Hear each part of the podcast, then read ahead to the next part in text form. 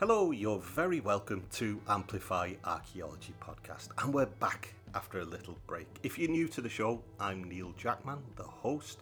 I'm an archaeologist, and I have a company called Abarta Heritage, and we tend to specialise in public archaeology, engaging people with the past, essentially. I started Ar- Amplify Archaeology a little while back, a couple of years ago now, uh, mainly because I'm nosy and I like to have conversations and chats with people to find out about their incredible work. So, Amplify Archaeology is centered around a series of interviews with different types of experts and archaeologists. We might talk about particular periods or places or projects that are going on or different techniques as well and how we know what we know. But today is a very wide ranging, fascinating discussion. It's right up my street. We're talking about pilgrimage island life. We're talking about folklore, cures, curses, the repatriation of human remains. There's an awful lot going into this, and Tommy and Ryan give a, a, a really fascinating account of the work. It, there'll be, as usual, show notes uh, on the website as well on abartaheritage.ie. That's where you can find links to some of the things that we talk about and images of, of Inishbofin and Amplify Archaeology is sponsored by Tuath. That's our membership site, and that's it for people who really want to dig into the story of Ireland. So we've got lots of articles, itineraries, courses on Irish archaeology, genealogy, things like that. We have virtual tours, we have actual tours with real experts, and a talk every month. There's loads going on in there. You can find out more at tuath.ie. But for now, I hope you enjoy today's program.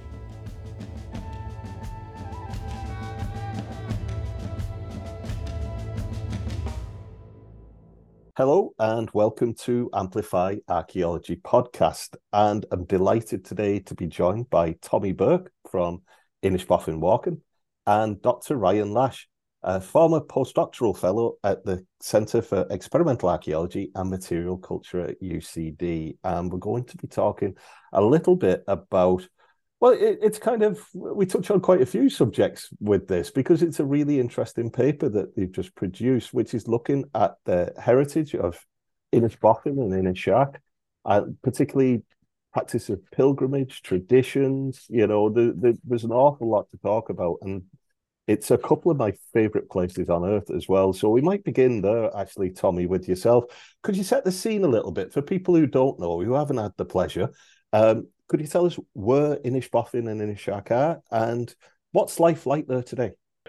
Uh, Inishbofin, it's about halfway up the west coast of Ireland. It's on the border between counties Galway and Mayo, and it's off northwest Connemara um, not too far from Clifden Town. It's where it is. It's an island of about, I don't know, just over 2,000 acres. Inishark, it's just to the west of it, it's about a half a mile. And uh, similar, it's got good, it's about 600 acres. Uh, it's they both have good agricultural land. Boffin has a very good harbour It's over a mile long. So its position on the border of Mayo and Galway would have been on the boundaries of the O'Flaherty and the O'Malley territories in olden times. It has a very good harbour and it has some very good agricultural land, whereas some of the island is quite rocky. There is a stripe of extremely good agricultural land. So that set the scene of, of its importance in, in the past. Yeah, I, it's incredibly beautiful place as well. So, uh, like I, I remember, I've only been there on a day trip. Actually, it's somewhere I'd, I'd love to go back to. Um, it it's quite. Uh, would fishing always have been a big part of life there, as well as kind of, the all kind of agriculture. Fishing was a huge part of life here. It was the industry that sustained here there was never enough of agricultural land to sustain the population. The mm. population was just before the uh, 1841 census. I think it was about 1,450 here and 200 on, on Inishark or something around those numbers. And um, and there was no land to sustain that sort of a population. So what they totally depended on was fishing, particularly herring and mackerel fishing. Okay. And huge shoals used to descend here. The only problem was they didn't have the boats or the technology to chase these huge shoals of fish around the ocean. So if they didn't come, you didn't fish. So, okay. um, uh, so whereas when times were good, they were good, and when times weren't good, people were on the point of of starvation. Sometimes, ironically, the Great Famine of the 1840s didn't seem to have any major effect here. Uh, but every report that was done here, uh, such as a report on fisheries, a report on construction work on a pier, every engineer seems to put in a footnote hoping that somebody in a position of power would read it to say that the island was in dire straits and in need of, of uh, in in need of employment and in need of food and in need of whatever that they were desperately poor. But yeah.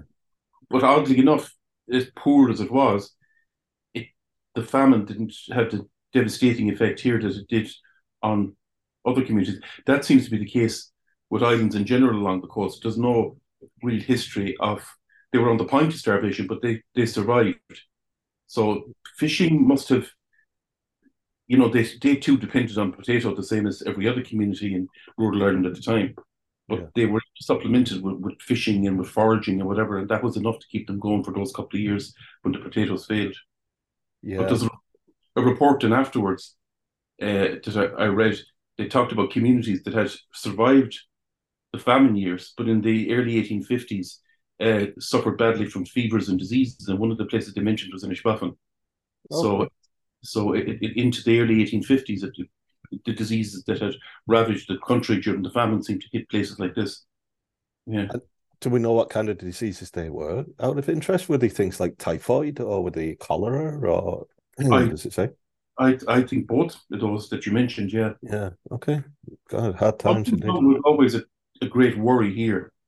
Um, there was a cholera outbreak here in 1834. There's actually a plaque to the memory of a Father McFadden who died, as it says, tending his flock, and it's it's in the cemetery, and uh, it talks about that. And I think it was bodies they believe who came ashore or a shipwreck, um, and people were involved in burying the dead, whatever. And there was a terrible cholera outbreak, and we, there's a whole section of the cemetery that was never reused again afterwards. So we don't know what numbers, but there, there were several several hundred, I think, who died of cholera, which meant for the next couple of decades, people really did not want ships landing here. They were terrified. Yeah, yeah. There was even a couple of times that people complained that they didn't render aid to ships in distress because they really were worried that this would happen again. God, okay. That, that's fairly big, all right. And looking at the population of uh, Inishbofin today, uh, roughly, do we know how many there would be at the moment on the island? There's something between 170 or 180. That's okay. the most it gets to in the wintertime. Mm. You could definitely double that in the summer. People come in here to work. Yeah, yeah. Work. So you probably about double that in the summer. Okay, okay. Could you give us a little bit of a background of the connection with the island with kind of early Christianity and monastic sites? Sure.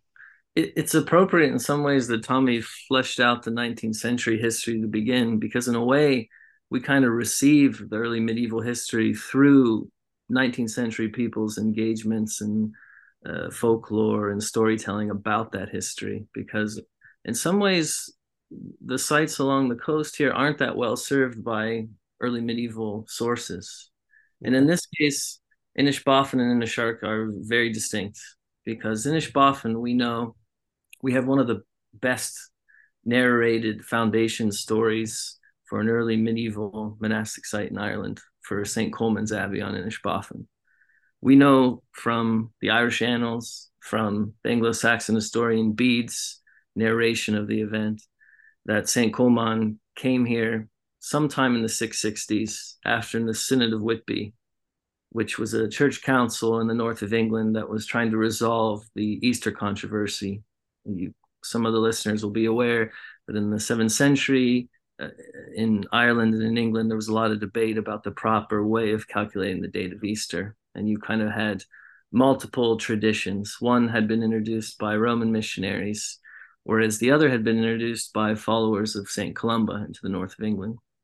And St. Colman, who was abbot of Lindisfarne, was part of that tradition. Mm-hmm. Um, but long story short, the, the church council kind of decided against Colman. And Bede explains that he left afterwards, resigned his position at Lindisfarne, and went to the west of Ireland with 30 English and 30 Irish followers to found a new monastery on a place called Inishbofin, whose name he actually includes. And he says, whose name means in the language of the Irish, he would have called them the Scotti, but in the language of the Irish, means Island of the White Cow. And that's okay. the first that Inishbofin and its its place name is mentioned in a, in a historic text. So we know quite clearly when St. Colman's Monastery began, sometime in the 660s, probably 668, some somewhere around there. Tommy talked about disease. We also know from the annals that there had been a plague in Ireland soon before that, and that another saint from this area, Saint Fahine, had died actually from that plague. And so it's possible that Colman was coming into a landscape that kind of potentially had been cleared out. Um, and there was space maybe for a new kind of institution to, to find its way in. Very interesting. Very interesting. With, with Shark, in contrast, the only thing we know about Shark and its monastic history really comes from folklore that was remembered on that island and on Inishbofin. Uh, we mentioned Boffin today is inhabited, but Inisharks was evacuated in 1960. Mm. And there's been no permanent settlements since then. And so what you have on Shark uh, is a kind of enhanced version of what you have on Boffin. You have this amazing landscape where space is restricted, but materials and memories have accumulated over time. So you're walking across the landscape where you can see, you know, the remnants of late Bronze Age field systems and hut circles, and you can see early medieval monastic sites, pilgrimage site stations. You can see a 17th century fort. You can see 19th century cottages. All these different fragments of the landscape are kind of present as you as you walk around. And so that was a huge part of the lived experience for islanders was living among all these these remnants of the past.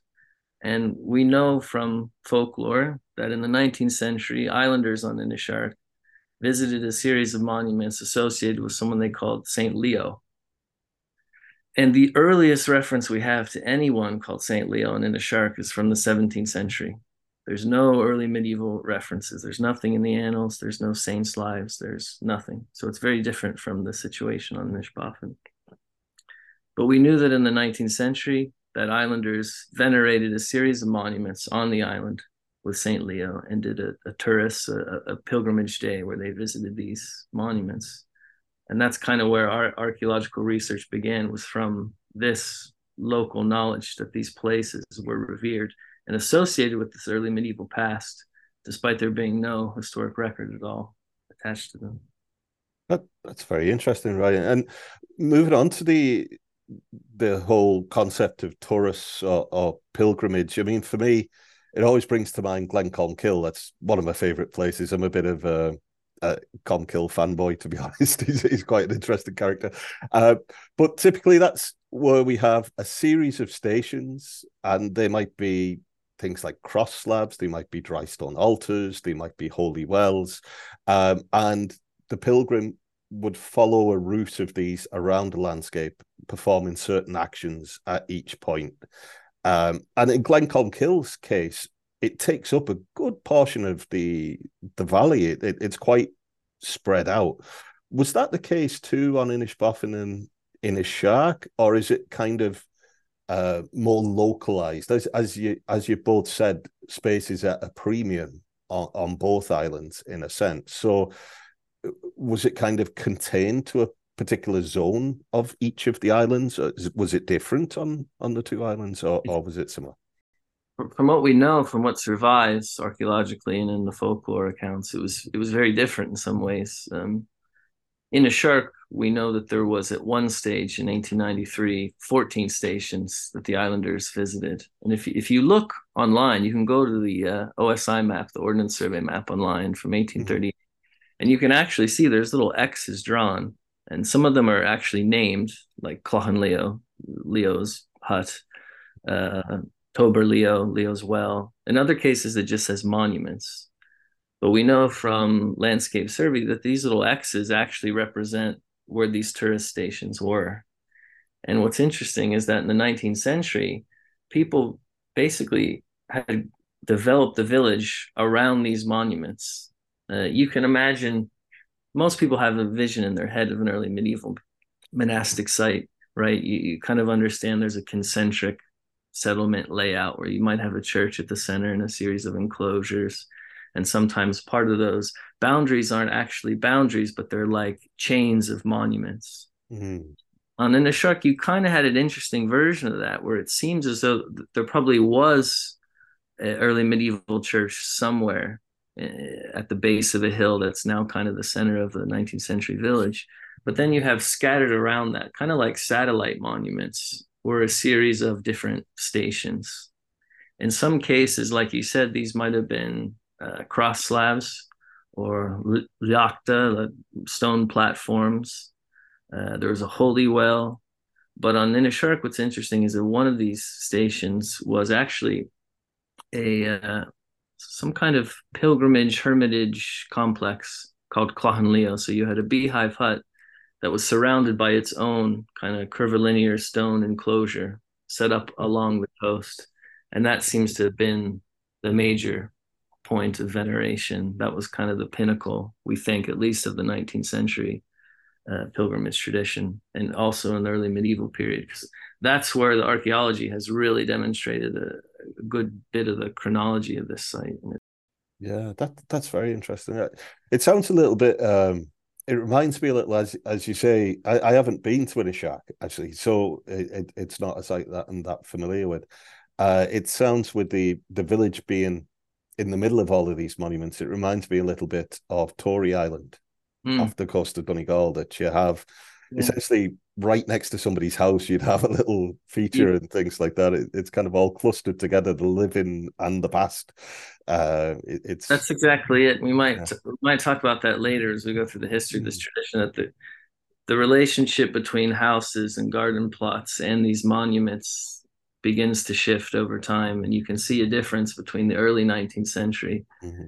Where people seem to be respecting the location of these monuments and they're kind of untouched and some things start to shift as time goes on and the church gets more involved in local ritual practice yeah so interesting and i suppose looking at the kind of the, work that you've been doing uh you know one of the aspects you you've a, a focus on and you mentioned it there is the holy well and um these other features that people have a kind of devotional practice with.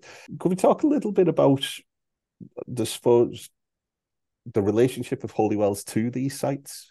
Do we hmm. know much about that or or is there much to say? It's a little easier maybe for Inishbofin because the two holy wells well two of the holy wells known from Inishbofin are in close vicinity to st colman's monastery the, the remnants of st colman's monastery. I don't know tommy if you want to talk about the yeah there was um there was three wells at Colman's. There was a well that was just a functional well, a spring. There was Colman's well, which seems to have been totally lost to history and nobody has been able to locate it for centuries. And there was also St. Flannan's well. And St. Flannan's well wasn't a, a true well. It was like just a, I don't know, a cistern that you would put water in. Oh. And there's one thing that if if people were worried about a boat lost at sea, you would pour water in and you would observe the water and it would give you an indication if the boat was safe or whatever. And there's one story associated with it where one family there's a child that's really seriously sick and the father goes to this well and he prays there and he prays and asks Saint Flannan to intervene and save his child who recovers, and he built um, a circular wall around it, which is about six foot high. Some of it has fallen since, and uh, it didn't have a roof. And somebody, an ancestor of my own, used to whitewash it. And so Saint, oddly enough, Saint Flannan's well, which wasn't really a well, was was still the well that became mm. the holy well of the cemetery. Water was taken there from a kind of secular well, and St. Colman's well and few people have mentioned it in writings that nobody could really locate Coleman's holy well. Mm. But I know that for after the people left in the Shark, right up to the 1980s, nobody ever really went there except people originally uh, farming sheep and cattle, but later just sheep. But if you went back there and you someone knew you were in Shark, the one question you get asked is, "Did you go to St. Leo's well?" So it was it was almost like it, it, it captured the imagination, mm-hmm. and there was this very obvious famous well. But I know from speaking to a few people, um, unfortunately, they were gone by the time I developed a greater interest in archaeology. But as a young person speaking to them, and it was like that the local population above them, they knew something used to ha- go on in Shark. They, were, they wasn't quite sure what it was, and nobody, you know, said exactly about pilgrimage. But the the people here, the older people, knew that Shark had a history of something religious happening on Shark, but what it was exactly, nobody seemed to mm. know. But the one thing they did know about was there was all these features associated with Saint Leo, but particularly the well. That is the one question you would ask was, did you go to Saint Leo's well? So the whole yes. notion of a holy well had had was in captured the imagination of yeah. the mm. people in Boffin. And the, the Leo's holy well is kind of a different setting because it's it's it's in a cove. It's in this very kind of cliff faced cove that's right next to Clachan Leo, to the early medieval hermitage site. And so, as part of the turas in the 19th century, what you could do is, especially if you needed a cure for someone, is you would do the turas, you would go to, hold, to the holy well, and then you would go and you would sleep in Clachan Leo overnight or hold vigil in prayer. And if you did that right, then you might get the cure you you were asking for. There, there's even a folklore account that women in the 19th century who had children living abroad in America would go to St. Leo's well to collect some water, and then they would send the water in little cartons or bottles to their kids abroad to look look after them but it's a, it's a, it's a it's a very interesting setting because it's re- you really just have to walk down this very kind of sheer cove uh, to even get to this little natural spring well. And there seems to have been a spring well and a little basin next to it which was actually the the holy well. That's interesting. And it's interesting that how it, holy wells are still this thing that capture our imagination today. Mm-hmm. and you know and and there's many of them have particular cures ascribed to them, you know, often to do with things like um, eye ailments or maybe skin complaints or or things like that. Did did the wells on St. Leo's Well or Inishbofin have like a specific cure, or was it something more kind of general that it would seem to be, you know? Tommy might know more about this for Boffin, but there's there's a, a different station on Shark called Laba Leo, Leo's bed, and on mm-hmm. top of it there's a bullaun mm-hmm. which have actually been a prehistoric uh, grinding stone. Mm-hmm.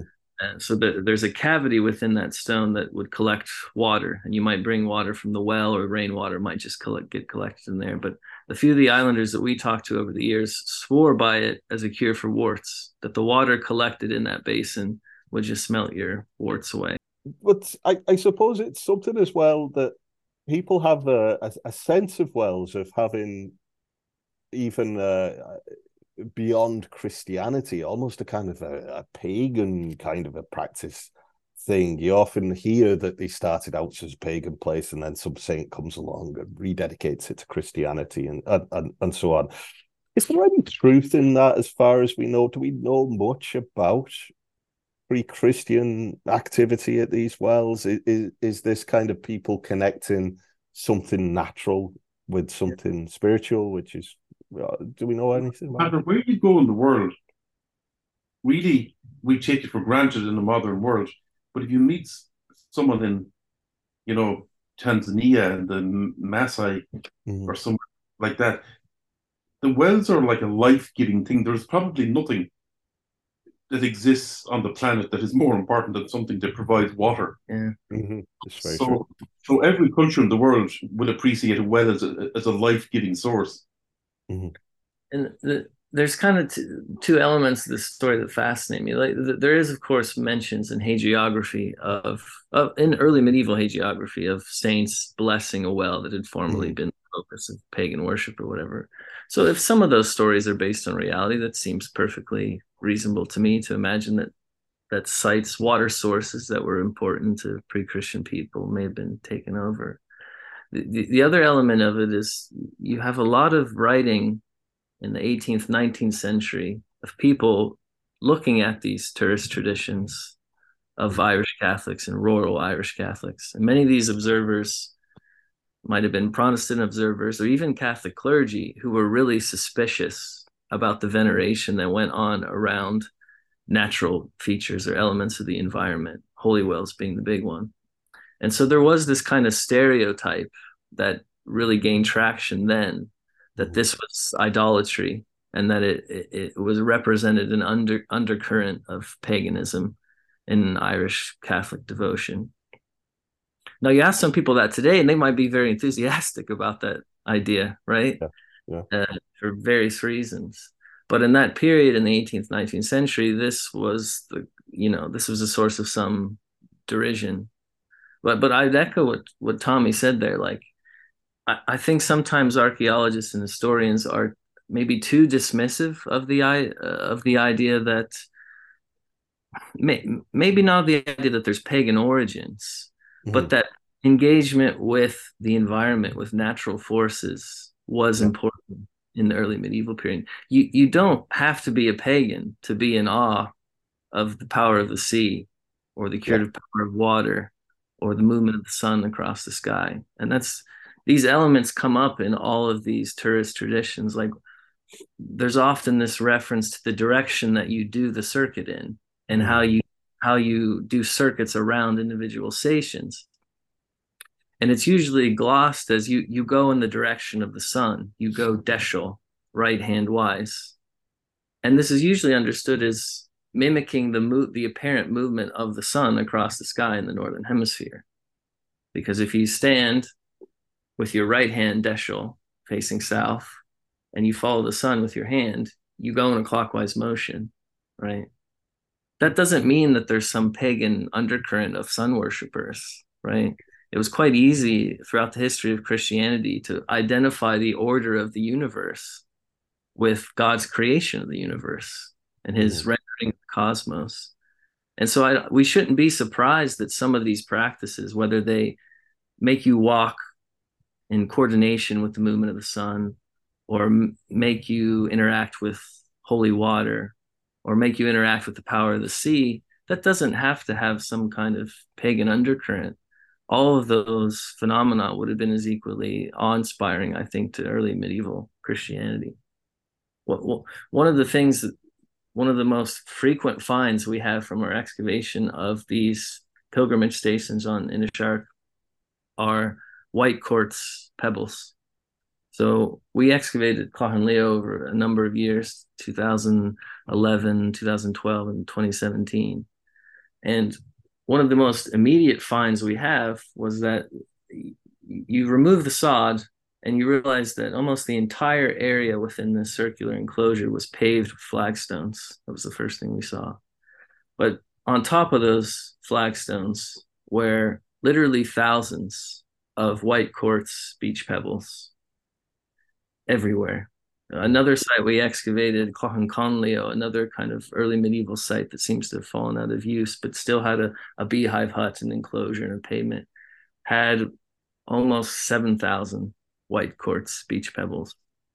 And again, there's two directions you can go with this. Well, one direction is, oh, this is a this is a pagan thing, right? Think about Newgrange and the quartz pebbles that are uh, outside the entrance to Newgrange, or think about all the folk associations between quartz and the fairy realm, et cetera, et cetera.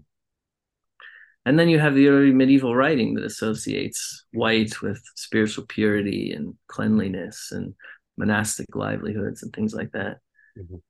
But we're also forgetting kind of the obvious thing that these white quartz pebbles are pebbles, they're beach pebbles. They had to be gotten from the shore and brought to this place and again, it's an element of early Christian devotion that maybe we haven't thought about as much be, be, because we're worried about falling into that trap of saying, "Oh, it's just it's just paganism."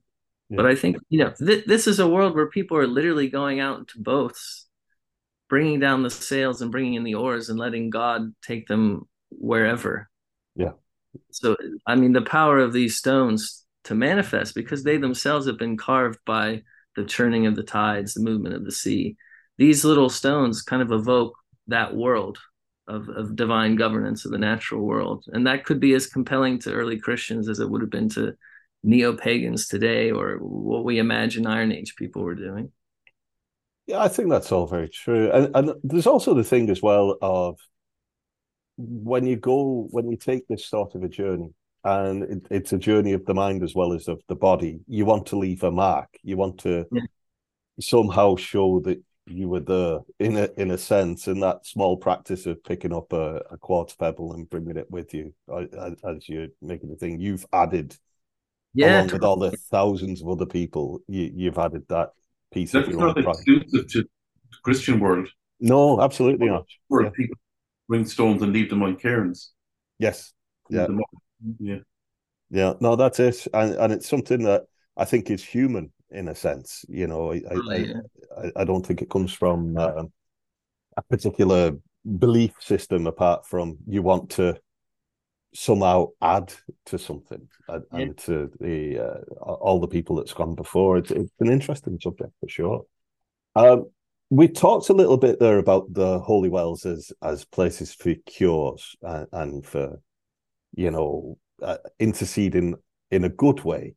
But one of the things that struck me in your paper was the the cases where they've been used for the opposite, where they've been used uh, for sort of darker practices. Mm. Could could you tell us a little bit about that? Well, there's certain stories or elements in the folklore that suggest they could have been used in such a way, but often the story is recorded because it's almost like a cautionary tale about how it shouldn't be used.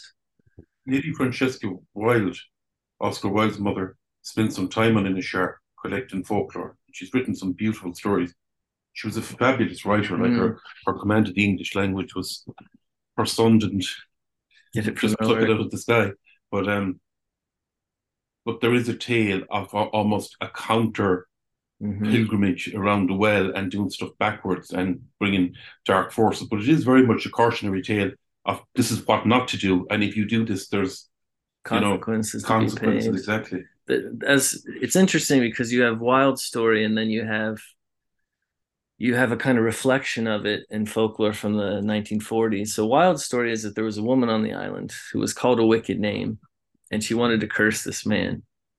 So she went to the well and she did the, the station backwards. So she walked not in the direction of the sun, but the opposite way, counterclockwise on her knees. And she cast the stone in the name of the devil instead of in the name of Christ or St. Leo and churned up the water.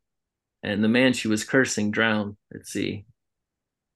And later on, the woman is kind of triumphantly looking at the shore, and the waves throw the man's corpse before her, and she's delighted in her triumph.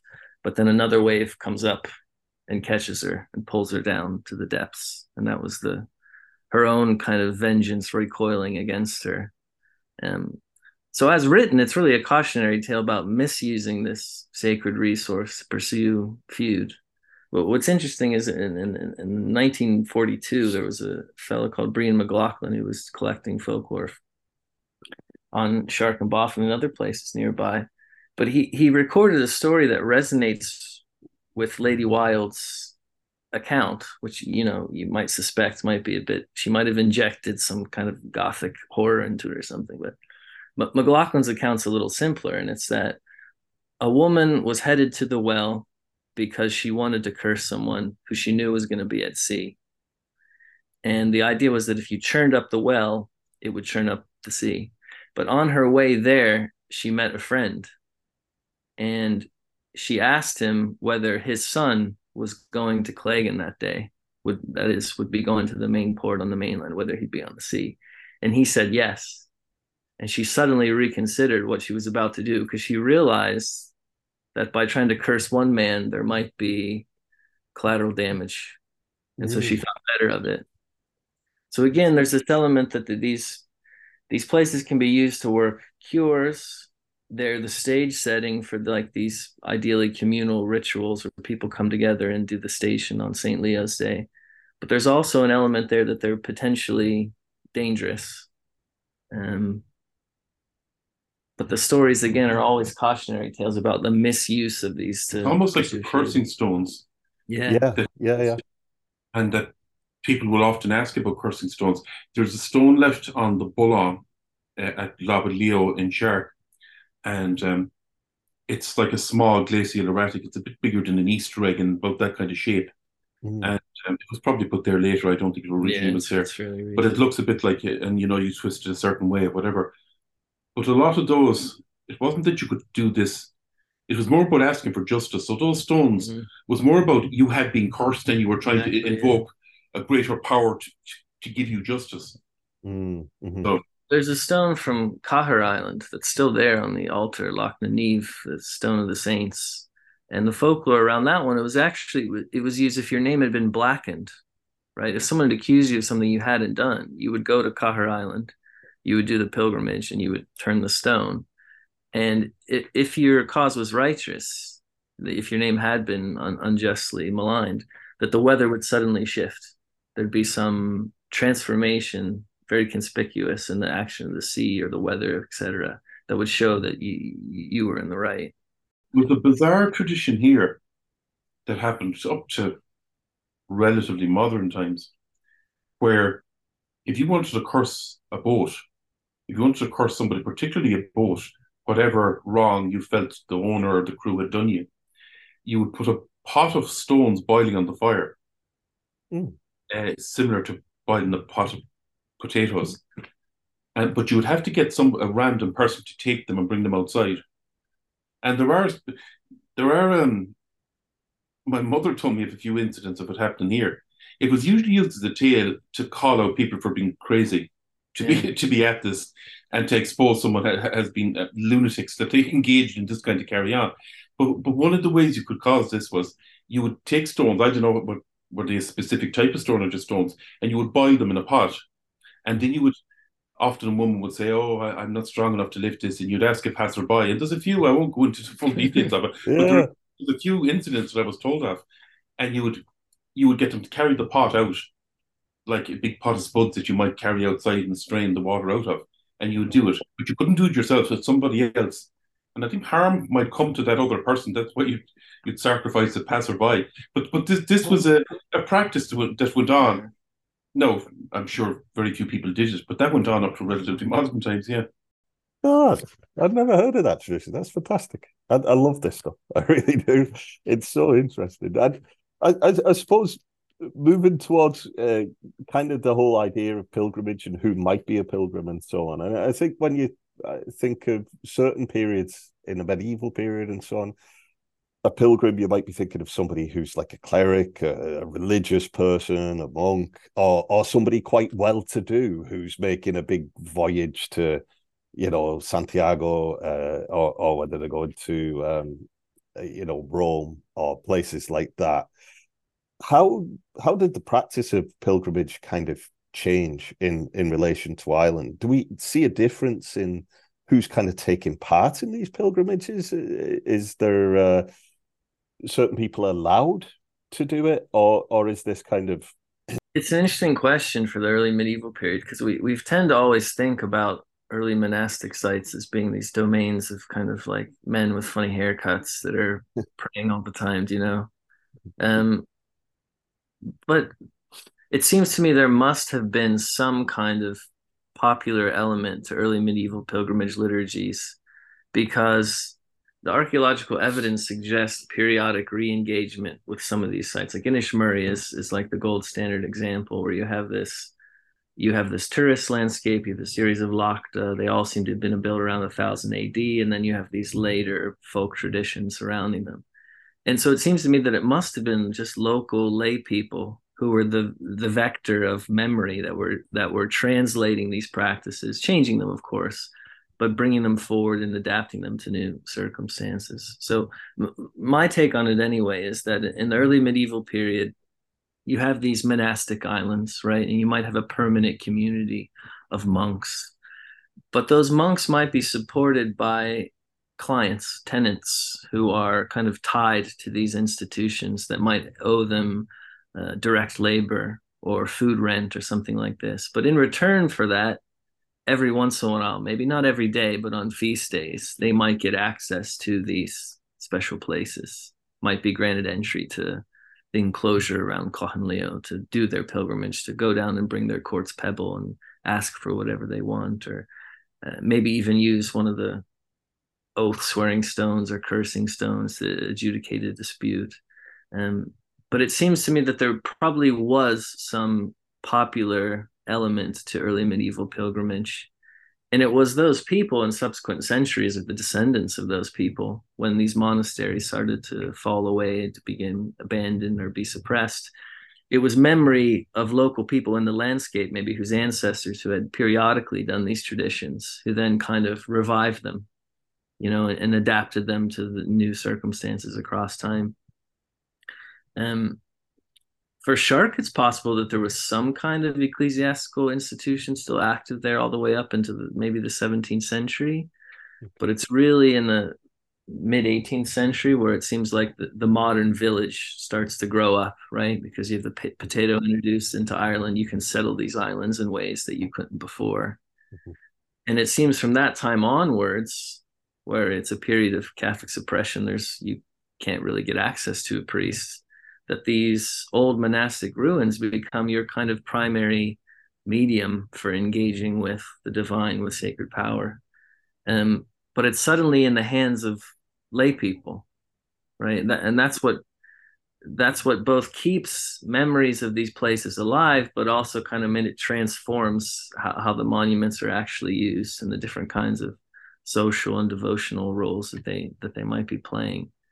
And mm-hmm. obviously that caused a lot of controversy like i said before with some protestant observers but even catholic clergy were often very skeptical skeptical and suspicious about mm-hmm. these traditions in part because it, it had the whiff of idolatry to them but also frankly because it, it, kind of questioned their monopoly as intermediaries of divine power right what role do we play if you can go down to the holy well and ensure yeah. a ensure a blessing or a cure, et cetera, et cetera. So the church was always kind of keen either to appropriate or regulate these traditions. That that's very interesting because I, I, was actually just at uh, Glendalough the on Saturday, and uh, Christian Collett was saying something similar around uh, a practice at the Lower Lake, and it seems that a lot of these the Catholic Church kind of in in the 19th century, you know, post uh, emancipation and so on, it was almost this kind of stamping down or frowning upon this yeah. more uh, loose or ungoverned kind of practice. And, and the excuse that's often given, and, you see it in Ardmore, for example, with St. Declan's uh, pilgrimage and that, is that they suppress these uh, these pattern days because of all the drinking and the fighting do you think it was more about the control rather than that kind of thing, or, or what might a pattern have happened? I think possibly both. Yeah, there's no doubt about it that on patron dates there was faction fighting and clans meeting up, and there was drink. But uh, and there was there was even records, I think, of local police stations and then Garda stations. So tell you how late it went on. Um, looking for reinforcements on the day. So this went on. Uh, but because these mass gatherings and there was alcohol and whatever descended into fights, doesn't mean that that was the whole purpose of people only went there to fight. Yeah, yeah. I remember regatta days, uh, which was as close to a patron day as we had out here when they raced boats. And I remember so on, and there'd always be a few fights. Sometimes they'd be about what happened during the race, and other times they'd be just about other stuff that got carried and dealt with on that day. But it didn't mean that the only reason people gathered in their hundreds and thousands, maybe in some cases, to watch the races because they wanted to fight.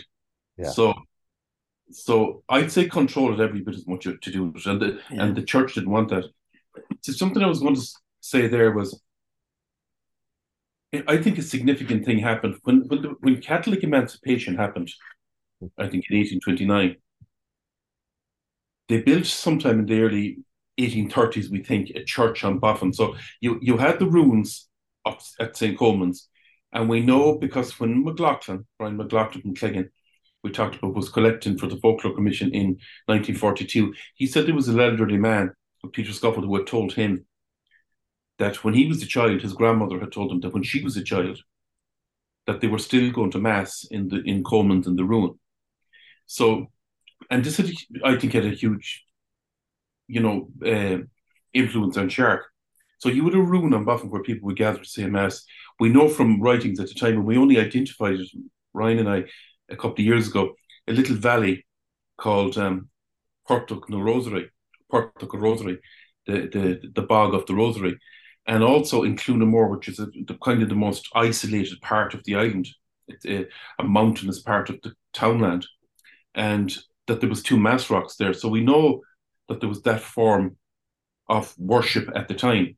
But on Shark, they they had the ruins of, of what medieval church. Probably a 12th century medieval church, yeah. yeah. And they had their own traditions and they had Clochán Leo and had the station. So they, they were doing their own thing.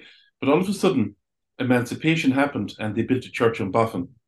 So no contemporary Catholic worship, there was you you could come to Boffin and do it. So yeah. you know, so then some years later, um, Henry William Wilberforce bought Boffin and he owned it for about 20 years. And he was the son of William Wilberforce, the famous abolitionist. And there's a lovely record from one of his family uh, in a diary about how how what happened at mass when they were there, and they were talking about the people from Inishark coming over and spending the whole day, and the kids running around playing and not going into the church, and the priest chasing them and wanting to go in and behave themselves, and all these things. So as soon as the church was built, and the second year I think that Wilberforce was here, uh, it was a curate from Ballinakill parish to, that was the priest in charge of Boffin. We didn't have a permanent priest, but from that period on, we did have a permanent priest. So not Boffin as a church. It was a small, basic church. It was described as a shed mm, almost, yeah. but it was a roofed place of worship with a priest. And all of a sudden, contemporary Catholic worship had come to Boffin. And as a result, the, the shark people, when they could, when the weather permitted, would come across in their boats and their curraghs from Shark to Boffin to go to Mass. So it was almost they now were leaving and going on a pilgrimage to the neighbouring yeah. island to engage in the new form of Christian mm-hmm. worship. The, the, same thing happened on Shark was in the 1880s. The ruined church there that had been previously used as a cattle barn actually gets renovated into a church and subsequently when the weather was suitable maybe once a month the priest would come over and the families would organize bringing him over and he would serve mass um, but because that was only periodic uh, they still held on to certain elements of the turas so like visiting st leo's well and visiting Clochán Leo was still still happening and what, uh, we talked about drinking and other kind of social activities that surround the pilgrimage. One of the fascinating things we found in Clochán Leo, in the beehive hut itself, is in the uppermost layers, the most recent layers, is loads of historic transfer print, spongeware, uh, glass from different kinds of bottles, Bovril bottle sherds. And it really seems like, at least in the later part of the 19th century, the social activities surrounding this pilgrimage may have included kind of picnicking like you you, you mm. see the familiar kind of like household food waste translated from a house to like this public ritual setting. So a lot of the 19th century descriptions of, of, of pilgrimage traditions talk about how there's all kind of festivities and drinking afterwards. And it seems that on on uh, on Inishark people were having maybe picnics after they did the station and just having scones and tea and the kind of things that you'd use in the context of household hospitality but on this special day translated to this to this place but what's really fascinating is that you know the group of people that the church in Ireland always tried so hard to regulate women who weren't allowed to serve mass they weren't allowed to be priests they weren't allowed to go into church after they've been given birth for a certain amount of time. It's often in the folklore accounts women who are the most active in keeping these traditions alive. They're the ones that are going to the holy wells and sending bottles of water to their kids abroad. And on Inishark, this suggestion that maybe they're actually doing picnicking activity as part of the St. Leo's Day celebrations. Again, it seems like it's it's women's domain it's that domestic domain of household hospitality that's being like performed in this in this new venue so it, it's a there's always this dance in these traditions between the clergy trying to appropriate or maintain control and local people having their own spin on things And do you know from either the kind of the folklore records or, or from kind of uh, oral traditions in other ways, whether because there was no priest, did every family was it kind of everybody did their own thing, or was the one person say like you know on Tory Island you have the King of Tory? Was there a, a person that was almost seen as kind of almost as good as a priest kind of thing? Do we know if there was particular social leaders in that sort of a way, or was it more informal than that? I know here, but that could have been in later times. That in the absence of a priest, somebody could lead the rosary, because I think the rosary used to be said almost. The rosary became a huge movement. Yeah. People said it in houses. I think it was a Jesuit initiative to yeah. make Catholics. You know, I think it was a sort of a, a Catholic answer to the Muslims praying five times a day. That that you would engage directly in prayer several times a day with the Angelus and stuff like that. So there was rosary in the church, but there there were people who who would lead the rosary, and they were usually kind of well respected people in the community, one or two people. Be, what would happen if someone died in the absence of a priest? And it must have happened because priests would leave the island for whatever reason, family reasons or whatever, and every now and again yeah. with bad weather. And even today with modern ferries, you could cut off occasionally. You can imagine. Yeah there must have been somebody, uh, you know, around funerals and anointing the sick. I, I don't have any details of it, but I know in sort of whatever about being able to, in some way, help with sacraments or whatever was needed. As far as leading the rosary is concerned, there was a couple of people in the community who would who would have that job every evening in the absence of a priest. And there's okay. a, there's of course the traditions of the the children's burial grounds on the island, right? So for a lot of its history, the church would refuse to bury unbaptized children or other people who weren't baptized or, or for whatever reason would be refused to be buried in sacred ground. Mm-hmm. And on Boffin, there's a site associated with St. Scotti. Yeah, St. Scotti, yeah. That was seems to be some kind of early Christian settlement that was used subsequently for a children's burial ground. There's adult graves as well there. Yeah. And it seemed that anybody who didn't qualify to get into the official graveyard, mm-hmm. maybe bodies who were washed ashore, which was quite common. Yeah. And maybe stuff, I don't know, like suicide or criminals or whatever, I don't know, yeah. people who weren't deemed fit. I don't know, at some stage, I think people who hadn't received the last rites of the church, I don't know, could you, yeah. I really don't know how strict they were about it. But um, but the last thing it was used for really was children's burial grounds and would be known locally as the children's burial ground. But there is a record, somebody who by I think it was a, was it a priest by chance who was in mm, yeah. the graveyard and he was there to, to survey the church or to look at the church or something. And a funeral came and it was an unbaptized child. Yeah, it's it's mentioned in uh, Charles Browne's um, description of the work he did here, which is collecting folklore, mostly measuring people's heads. We might talk about that later. But anyway, mm. he mentions an account that someone else had told him that he he was in the cemetery on Boffin in St. Colman's, trying to look at an inscription, and suddenly there was a these women arrived to bury a child or an infant. I think it says specifically, and it, there's no mention of a priest. And he, rem- he he he records a fragment of a kind of a dirge they were singing um, keen, yeah. keen, but it, it suggests even then that there was some wiggle room, right?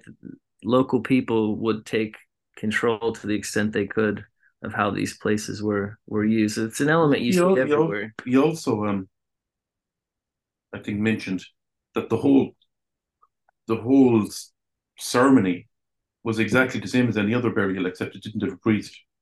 Yeah, that it was pretty much it was the same format but it lacked the priest. Well, one of the most um, it's from the same account. It's a beautiful description of what kind of the choreography of a, of burial on uh, Inishbofin in the 19th century. But it's an amazing description because I mean, like Tommy said, it's familiar from other parts of Royal Ireland. But the the kind of final journey of the coffin was they'd bring it into the graveyard and they would carry it three times around the church in the direction of the sun. So you would do the same kind of rounding ritual that you would do in these pilgrimage traditions. You go three times around the church, bring the coffin to the new grave. And then the account says that the families would scatter and they would go and stand at the graves of their own people. And then the group that was standing furthest away from the new grave would start the keen, would start singing. And then it would move almost like a wave they do in a, you know, at a rugby game. It would move from there towards the new grave, people joining in to sing this keen until it arrived at the new grave. But it's just a, to me a beautiful demonstration of how you, you see the overlap between these more ancient kind of pilgrimage choreographies but also just this amazing demonstration of a kind of new harmony like a literal harmony that's created to restitch together relations between these people just as one of them has has been lost. Um, when the coffin arrived in the graveyard traditionally the graveyard had been full up centuries earlier, probably. So every grave had, be, had been reused over and over again. And they wouldn't dig the grave until they arrived in the graveyard. And as Ryan said, different people then would scatter. They'd like a little fire, they'd smoke clay pipes. I think the, mm. the closest uh, stuff that was kind of left over from the wake was brought there. And they would dig the grave. It would only take maybe 20 minutes because you were re digging an old grave. And they would remove. Um, how if this happened in every case and how often it happened, I don't have an answer to it. But in some cases, they would remove the skull from the grave. These graves were reused as early as nine years, so the skeleton was pretty still intact at that at that time. But they would remove it, and they would put it inside, beside the altar in the old church, which is right there in the cemetery and and that led to another story. But the, and and then they they would have the funeral, whatever, and but then when the landlord who, who was Catholic, Cyril Allies, when his second wife died, he was widowed twice. He um he asked the locals to dig the grave the day before. So when they arrived in the graveyard, and that became the new tradition. But when I was a child, 70s and into the 80s, we would go, everybody in the island would go, would go to the funeral. Uh, when the burial was finished, every family would go to the grave of their people. I remember we would go, with my mother, my father, and you'd stand and you'd pray. So that tradition of going to your own people, that continued right almost to this day, actually, if you look at a funeral on the island, and it's the same probably applies in nearly every graveyard. If you go to a, a, grave and it's and your people are buried in that same graveyard. People tend, when the funeral is over, to go to the graves of their own people and pray at them before they leave. So, so th- there are traditions that that bits of those traditions continue to this day. And I suppose you you touched on it there, Tommy, a, a, a little in terms of the the skulls on Inishbofin, and that recently featured quite prominently in the news uh, when uh, Trinity College uh, repatriated finally after quite a long campaign and a lot of hard work. Um, they repatriated some of the schools. Could you tell us a little bit about that story and how it's all kind of how it all came to be that Trinity College had the schools in the first place? Well, they were taken in 1890, but at that period, uh, Charles Browne was doing his uh, phrenology. Is that the word? Well, it was it was Haddon and Dixon that time. Haddon was the real ringleader. It was, but yeah. but at the, for those years, he had been coming up along the coast um, of Ireland, uh, at Browne. So, and he had been doing a study of people in the along the western seaboard and measuring heads and whatever. So, uh, we were about halfway through that process because of where we are on the coast. So, so his sorry, uh, his contention was that the people on the western islands of Ireland hmm. were of a, a, slightly different. Yeah. Uh, was race the right word to use, or, or it, yeah. he, it would have been the word they would have used yeah. near enough. Yeah. I mean, the basic idea was that in Ireland, in general, there might be preserved some remnant of a Celtic race Yeah. Right? Okay. And and that remnant would have been most clear and better preserved on the west coast because of Yeah. supposed lack of interaction with subsequent wave of invaders, et cetera, et cetera. So, So- the islanders were the place to find those traces. Exactly. Okay. So, And Browne had been doing this study from the mid 1880s up to the mid 1890s. And so this was obviously some popular sort of uh, fad that was happening doing this. And in 1890, separate to Browne, the only reason I mentioned Browne is to set up the context of what was happening at the time. Two young guys called Haddon and Dixon. Haddon, I think, particularly, Alfred Haddon, who I think went on to Haddon, be have a quite a, He he career. he basically founded the Department of Anthropology at Cambridge. I think this department might still be named after. and he was a home ruler and he was a supporter of the suffrage movement in Britain and stuff like this. So, so uh, he He's a was- he- complicated character, but figure, his, his some of his early antics. So he came out here in mid July, wasn't it? Mhm. And he was told by a local lad called Edward Allies, who was the son of the landlord, about these skulls at the cemetery, and that there was a pile of them uh, piled up inside the church. So he, he writes this in his diary, and almost you can almost get the feeling that he was almost laughing about how easy it was to do it. So they went there at night and they stole what turned out to be 13 skulls and two fragments of skulls. yeah, f- four fragments of at least Four. two other skulls. at least two skulls. So, um, and he, I don't know what he intended to do with them, but eventually he gifted them to Trinity. And Trinity had them on a shelf with Inishbofin written on them. And that was it. I don't think anyone here knew a thing about it. But some years ago, there was a guy called Kieran Walsh who was was he doing a PhD on on yeah, Haddon? yeah, he's he has a book coming out about Yeah. Haddon's life. I think it has come out now. And in in in the process of his research, he discovered this, and he exposed this story. And um, Marie Coyne, who was a local archivist, and she had the uh, Inishbofin Heritage Museum, and will again she's building a new place in the next year, I think. Um, got involved and wanted these skulls brought back to the island and reburied. So this was going on a while, and then Ryan and I got involved with Marie to support her in this. So because of the whole, you know, Black Lives Matter movement and ripping down statues in Bristol and all this, the whole world was starting to look at, you know, trying to do something, put right the wrongs of the past and colonial legacies. And Trinity was no different.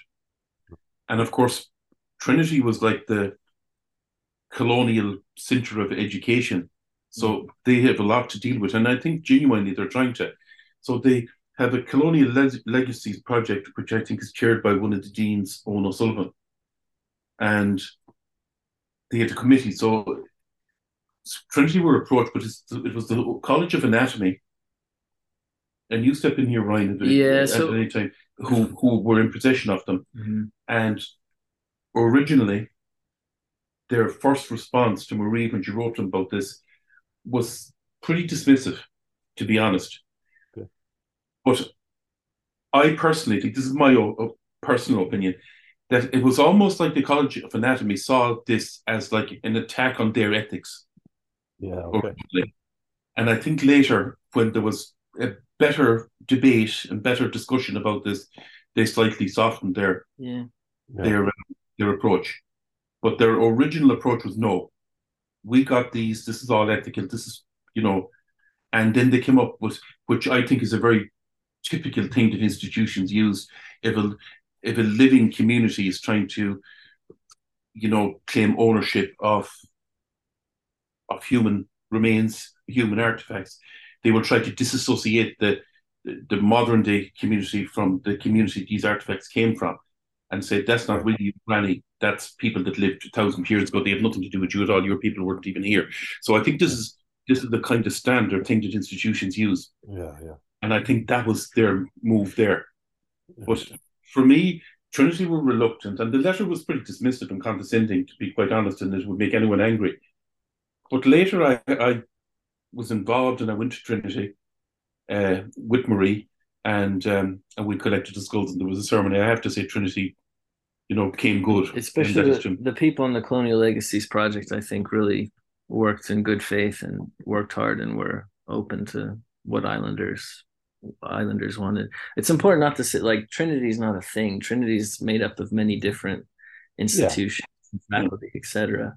Um, yeah. I think that, I mean, just to make it clear for, for the for the audience, maybe like the, the, the skulls were taken on the premise that like you could somehow reveal racial categories by measuring someone's skull right? Which is a very common idea in anthropology, even up to the 20th century, really.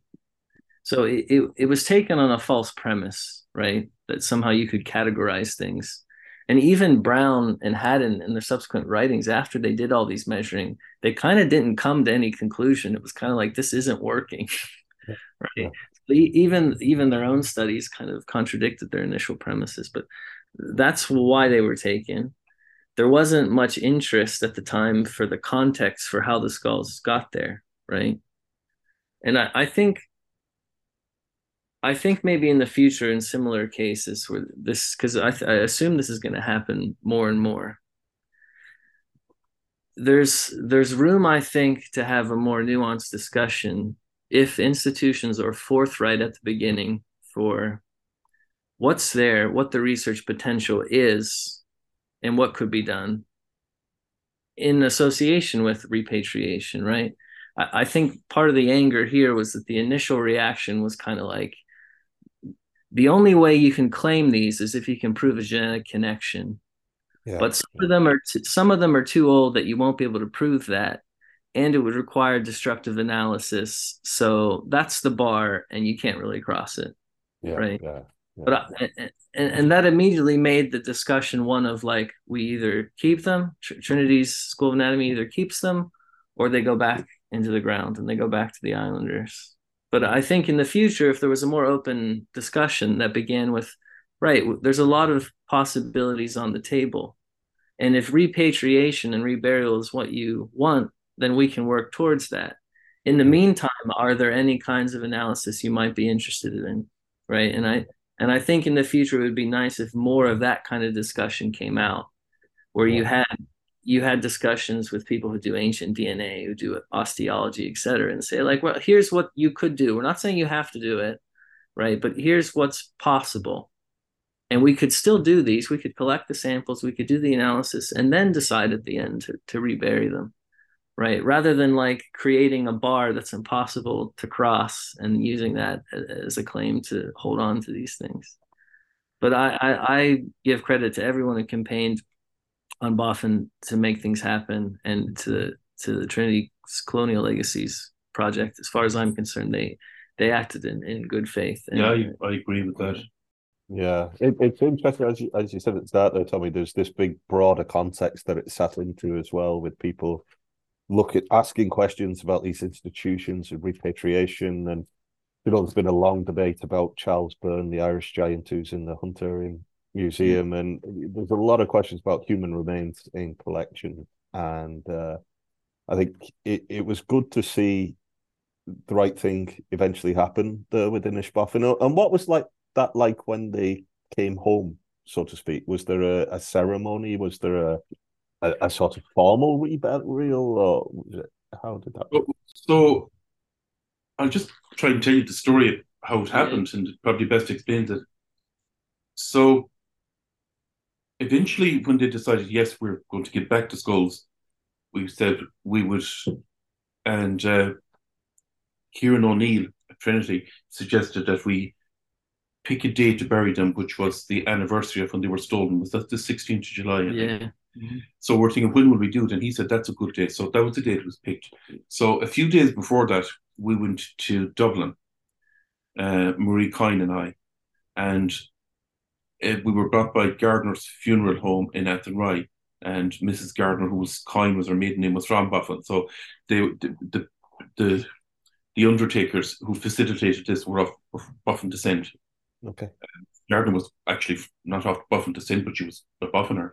So we went and we went to the College of Anatomy just off campus and we collected them. And it was all quite, um, what's the word? Um, I won't say emotional, but, but quite serious about doing this. And you, and Marie, Marie and I were, were the two, the two local people who went. So we, we went and we had a coffin made by a local guy, Christopher Day, who made a coffin, a pine box in the traditional sense, beautifully done, uh, with sections inside. So we we placed the the skulls in the coffin, and then we took them into Trinity, where they were brought into the church, and there was a service, and there was a choir who were exquisite, really. And even though they were only a fragment of the normal choir, they were so impressive.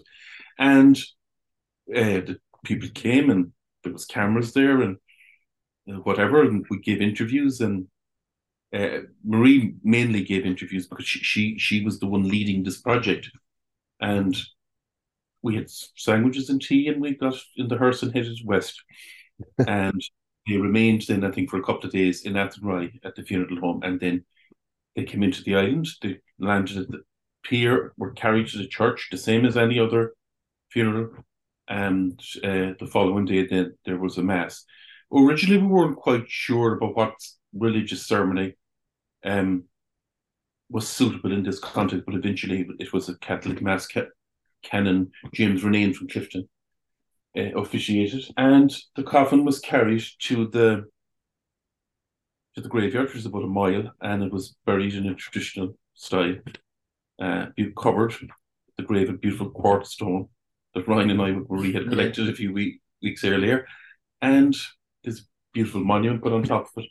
So it was a a traditional island funeral, but it was a bit um it had beautiful singing yeah. there, both at the at the church and at the graveyard, and there was lots of cameras and there was lots of people looking for photo opportunities. We won't say who they were, but you can guess.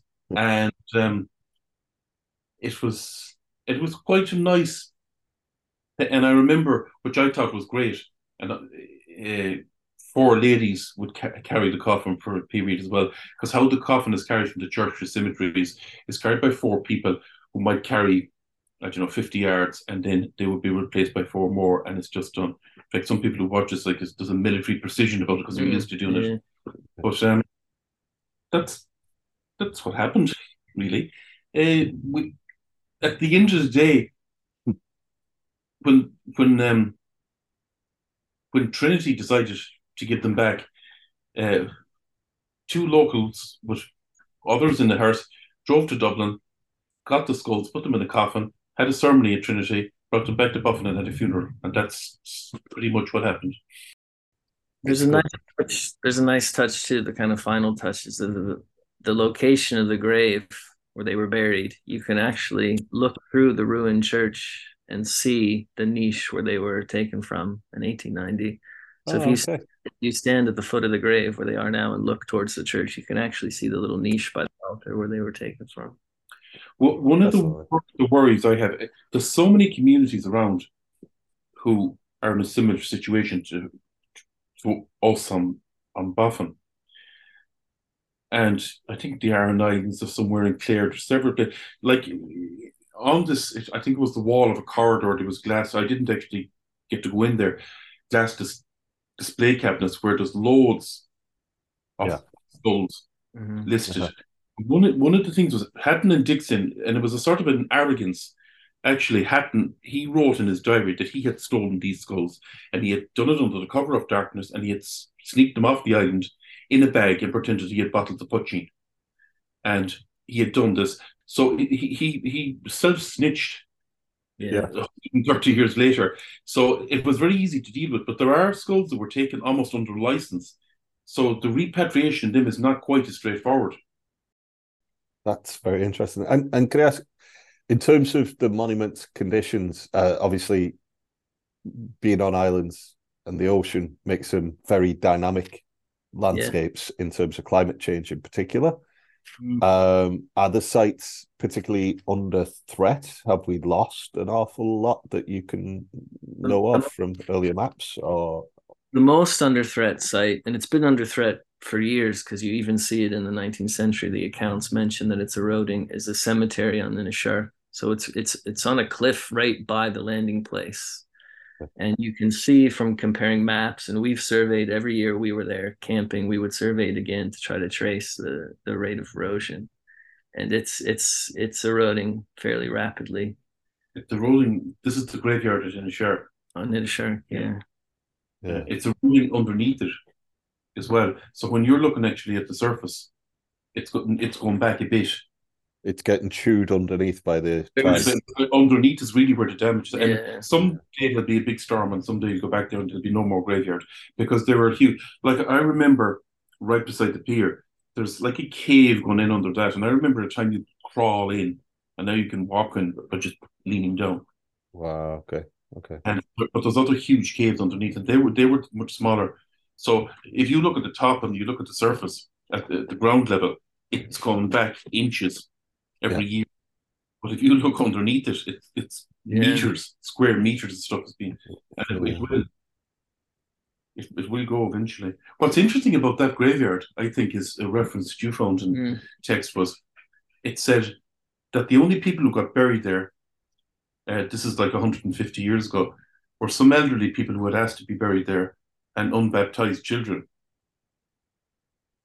And for me, that's like a rare account of a graveyard that actually filled both functions. Mm. That it was actually an official graveyard, but it was also a killing, uh, Yeah, you know, an spe- unofficial. special purpose Yeah. graveyard. And Shark is the only one that I know of that that had that dual purpose. Looking at the island today and looking at the sites that we've been discussing, uh, is the the people can people go and see these places still? Uh, is there still a tradition of people coming along and visiting them? Um, and where can we find out more about the work that you've undertaken? Uh, is I know there's there's a paper out.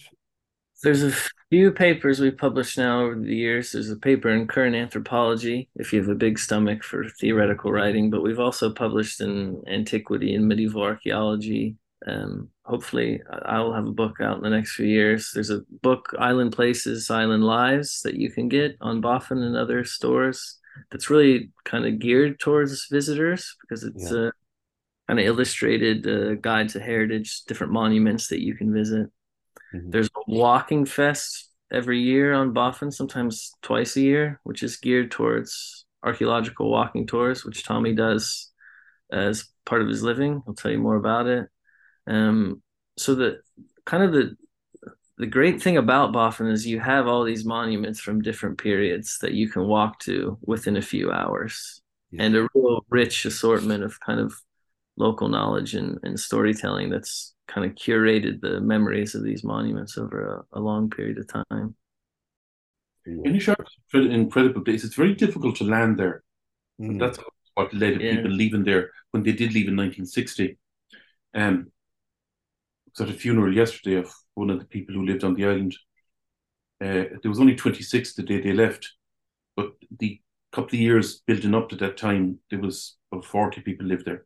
They never had a huge population, but they don't really have a harbour. They have a very bad landing place. I don't know were you ever in, in the Blaskets? Uh, yeah, yeah. But it's similar. The Blaskets is probably even worse, but it's that type of a landing place. Okay. So it's very limited. And um, but when you go to it, like the first thing you see is the community that you know that that probably existed from the late 1700s. I know the excavations that that Notre Dame done, which was an excellent project, and Ryan was the leader really of the monastic ecclesiastical history of the island. There was a Bronze Age and possibly an Iron Age history that was sampled, let's say, early on, but but and I think rightly so because it wasn't really excavated or written about later because Yeah. you really have to have the resource and do it properly if you're going to do it at all.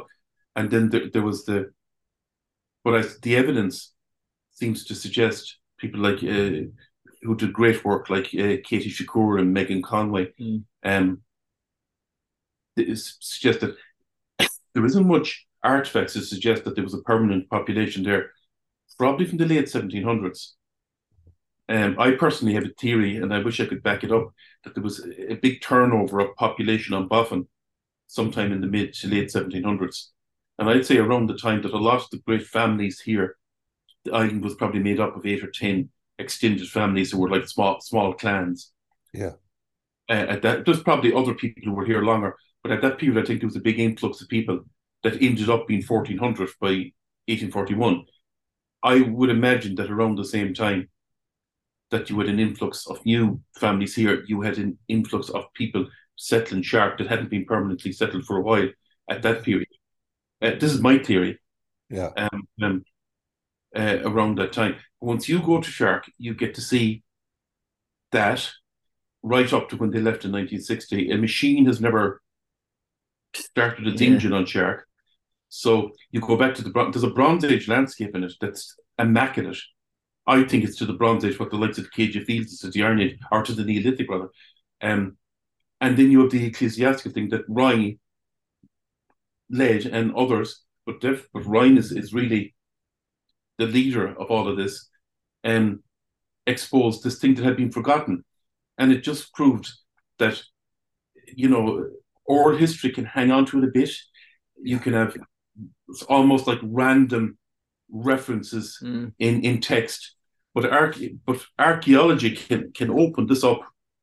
And it, it's absolutely amazing to see these green mounds, and all of a sudden they're excavated and they're cleaned, and you're looking at this this wonderful thing. And like how many thousand quartz stones on Clochán Almost seven thousand. Almost. just the ones we removed. Like you know. And Yeah. if, if if you if you look where it is, it's kind of at the corner of the island, and it's visible from a lot of directions. They knew where they were making these as well. They they didn't they Yeah. picked their sites carefully. But when those were you know washed and that white quartz was left out in the weather and uh, in the rain, and it, they must it must have been like glowing. just a the distance. shining white platform on a little hillock there that everyone you'd have to pass it when you pull into the to the landing place. And the thing I started doing lately, just this year, I bring some photographs of sites just to see. You're looking at a green mound, and all of a sudden you show what it's like when it's opened up. Yeah. So yeah. you never know what you're walking on. Yeah. You know. Yeah. No, absolutely. Well, I'm gonna have to go to the show. it You want to come incredible. back, and I I have to give credit too to uh, the director of the project, Ian Kuijt, Yeah, and, course, and and Meredith Meredith. Chesson, who've kept the project going for years. And a lot of what they've published is focused on the kind of 19th century settlement. I think Meredith hopefully now have a book coming out uh, soon enough on dressers and the culture related to the curation of different kinds of ceramic vessels, etc. And Ian's published stuff on the a lot of the maritime culture here, the mourning traditions surrounding funerals, etc. So it's a big team effort, and it's I think the project, if it's demonstrated anything, is what kind of results you can get when you combine archaeology with oral history, with folklore, with archival data. If you can triangulate between all of these pieces of information, you can create a much richer narrative than you would with any one line of evidence. And that's more than anything what kind of staggers me about Shark and Boffin is the, the extent to which it was just local people interacting with these sites every day when they're doing farming, when they're walking through the landscape between houses, when they decided to go to these monuments to do St. Leo's pilgrimage day. It was those activities that were keeping this knowledge alive that didn't find its way into history books or hagiography or annals or anything like this. And it's only by engaging with that knowledge and you know adding archaeology into that mix that you can get a sense of how rich these these stories were and to and to push back against kind of these simpler ideas about islands being kind of timeless places right haddon and dixon and browne came out here because they wanted to find the last vestige of like a pristine irish race and still even the stereotypes about these pilgrimage traditions really being you know they're really just pagan traditions et cetera et cetera all all of those stories are kind of simplified Yeah. right It- Yeah. If the excavations and everything we've done here prove anything is the creativity of local people finding new resonances for these old traditions right? Taking a a pilgrimage landscape that was probably designed by a monastery, right, for its own specific purposes, its own ideological interests, its own economic reasons, and then adapting it to their own local community in the absence of priests, right, and using these monuments to engage with the sacred, to negotiate local social relationships with one another. And now today, you see like the heritage tourism industry, right? these these places, these monuments are being shared with outsiders as a way to bring people into the island to kind of share, you know, aspects of the, the island's rich history. But there's nothing that's there's no stasis. It might be continuity, but it's not stasis, right? It's a very kind of dynamic way of commemorating the past and finding new uses for it. So that's it for this episode of Amplify Archaeology podcast. I just want to thank Ryan and Tommy for all of their time and insights there. I could have talked a lot longer, believe it or not. It's such a fascinating discussion. There's so such a rich kind of weave of history, folklore, archaeology, all combining there. And the islands themselves are just honestly truly beautiful. So if you do get the chance to go and take a visit there, and take a tour with Tommy. I think you know you'll you'll be a changed person for it. It really is incredibly beautiful with a real depth of story to it as well. As ever, we'll be putting notes and we'll put some links on our website uh, uh, in the show notes on abartaheritage.ie. If this is your first episode of Amplify Archaeology, hello and thanks a million for sticking with us. I really hope you subscribe because we've got some great episodes coming up uh, in the very near future. And check out the back catalogue too, there's a lot to get really stuck into there. Amplify Archaeology is sponsored by Tuath. That's our membership site, as I said at the beginning, and that's where you'll find articles on places to visit. You'll find itineraries that will give you a great day out online courses. There's a new talk every month with a different expert on aspects of Irish archaeology and heritage. If you like this kind of a discussion, I think you'll get an awful lot out of Tuath. So check us out there or sign up to our mailing list. And again, there'll be a link for that in the show notes. Uh, we have our Monument Monday series, for example, featuring a new heritage site to visit every. Well, not a new site, you know what I mean? They're always old. But for now, thanks a billion for joining me again for this episode of Amplify Archaeology Podcast. Take care and goodbye.